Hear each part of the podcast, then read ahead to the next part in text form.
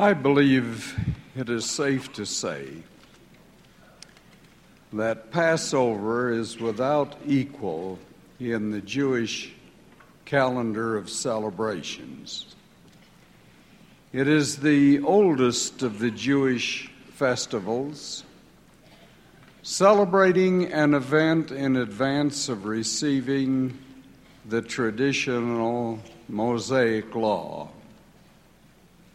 It reminds every generation of the return of the children of Israel to the promised land and of the great travail in Egypt which preceded it. It commemorates the passage of a people from subjective subjection and bondage to freedom and deliverance. It is the Old Testament festival of springtime, when the world of nature awakens to life, growth, and fruition.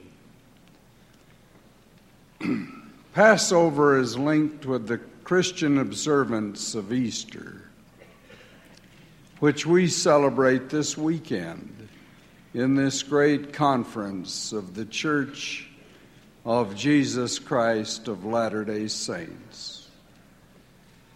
The Passover in the Old Testament and Easter in the New Testament testify of the great gift God has given and the sacrifice that was involved in its bestowal.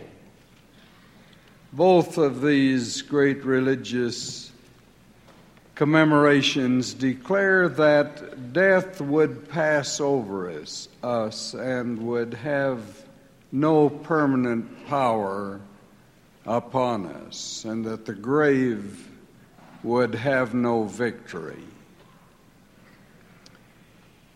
In delivering the children of Israel out of Egypt, Jehovah himself spoke to Moses out of the burning bush at Sinai, saying, I have surely seen the affliction of my people which are in Egypt, and I have heard their cry by reason of their taskmasters, for I know their sorrows. Come now, therefore, and I will send thee unto Pharaoh, that thou mayest bring forth my people, the children of Israel, out of Egypt. Because Pharaoh was unyielding, many plagues were brought upon Egypt, but still the heart of Pharaoh was hardened neither would he let the children of Israel go. In response to that refusal by Pharaoh, the Lord said, And all the firstborn in the land of Egypt shall die, from the firstborn of Pharaoh that sitteth upon his throne, even unto the firstborn of the maidservant that is behind the mill and all the firstborn of beasts. As a protection against this last and most terrible punishment inflicted upon the Egyptians, the Lord instructed Moses to have the children of Israel take to them every man a lamb without blemish. And they shall take the blood and strike it on the two side posts and on the upper door post of the houses, wherein they shall eat it. And they shall eat the flesh in that night, roast with fire and unleavened bread, and with bitter herbs they shall eat it. And thus shall ye eat it with your loins girded your shoes on your feet, and your staff in your hand. And ye shall eat it in haste. It is the Lord's Passover. And it shall come to pass when your children sh- shall say unto you, What mean ye by this service? Then ye shall say, It is the sacrifice of the Lord's Passover, who passed over the houses of the children of Israel in Egypt. After the Egyptians had escaped from Pharaoh's grasp, and death came to the firstborn of the Egyptians, the Israelites eventually crossed over Jordan. It is recorded that the children of Israel encamped in Gilgal and kept the Passover on the 14th day of the month at even in the plains of Jericho. And so it was with Jewish families, year after year thereafter, including the family of Joseph and Mary and the young boy Joseph, or Jesus. When Jesus was but 12 years old, he went to Jerusalem with his parents to take part in the Passover celebration. Luke's account tells us that Jesus remained behind in the temple after his parents had departed for home. They returned with fear and anxiety to find him among the doctors of the law, both hearing them and asking them questions. Luke records that all who heard him were astonished at his understanding and answers. Could it have been possible that Jesus was teaching? these older and formally trained men about the meaning of the Passover just celebrated? Would it have surprised them that one so young and seemingly inexperienced would have known so much about the meaning of that fateful night in Egypt so long ago and so far away? Would they have been amazed at his knowledge of the Lamb and the blood and the firstborn and the sacrifice? The scriptures are silent on such questions. As the Gospel of John makes clear, the feast of the Passover marked significant milestones during the mortal ministry of Christ. At the first Passover in his ministry, Jesus made his mission known by purifying the temple when he drove from its portals the money changers and those who sold animals. In the second Passover, Jesus manifested his power by the miracle of the loaves and fishes. Christ here introduced the symbols that would later have even greater meaning in the upper room. I am the bread of life, he said. He that cometh to me shall never hunger and he that believeth on me shall never thirst. Of course, it would be the feast of his last Passover that would give full expression to this ancient celebration. By the final week of his mortal ministry, Jesus knew clearly that this particular Passover, or what this particular Passover would mean to him. Trouble was already in the air. And Matthew records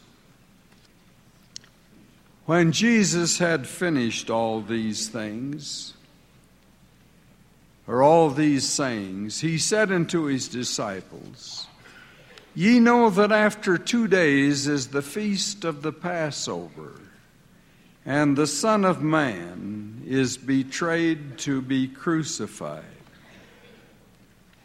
Knowing full well what awaited him, Jesus asked Peter and John to make arrangements for the paschal meal. He told them to ask of the master of a local house, Where's the guest chamber where I shall eat the Passover with my disciples?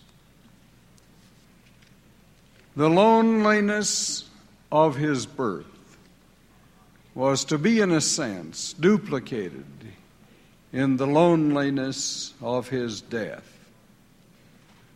Foxes had holes, and birds had nests. But the Son of Man had nowhere to lay his head, even in his nativity or in his last hours of mortality. Finally, preparations for the Passover meal were complete, in keeping with nearly 1,500 years of tradition.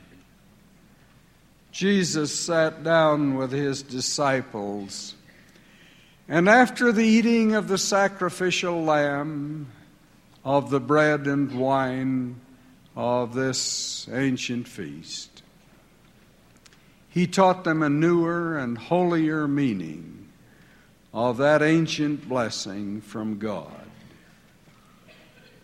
He took one of the flat, round loaves of unleavened bread, said the blessing over it, and broke it into pieces that he distributed to the apostles, saying, This is my body which is given for you. This do in remembrance of me. As the cup was being poured, he took it and giving thanks, invited them to drink of it, saying, This cup is the New Testament in my blood, which is shed for you. And Paul said of it, for as often as you eat this bread and drink this cup, ye do show the Lord's death till he come. The bread and wine, rather than the animals and herbs, would become emblems of the great Lamb's body and blood, emblems to be eaten and drunk reverently and in remembrance of him forever.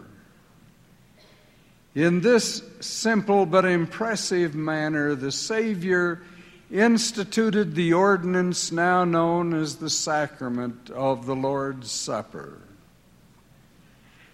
With the suffering of Gethsemane, the sacrifice of Calvary, and the resurrection from a garden tomb, Jesus fulfilled the ancient law and ushered in a new dispensation based on a higher, holier understanding of the law of sacrifice.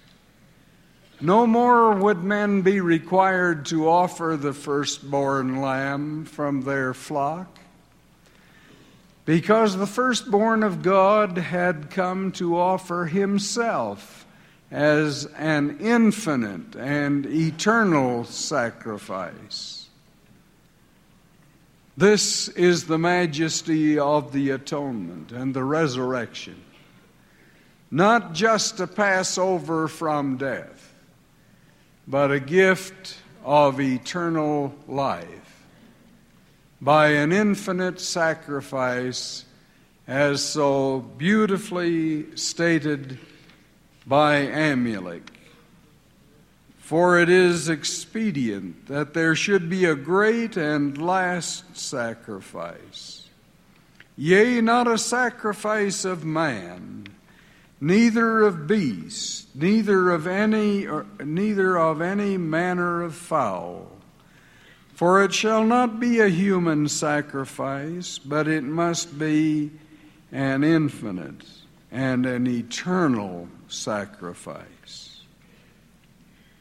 At this Easter season, I bear testimony of the firstborn of God who made that sacrifice, who has borne our griefs and carried our sorrows, who was wounded for our own transgressions and was bruised for our, our iniquities of the divine nature of this Redeemer and Savior of all mankind, I testify in His name, Jesus Christ. Amen.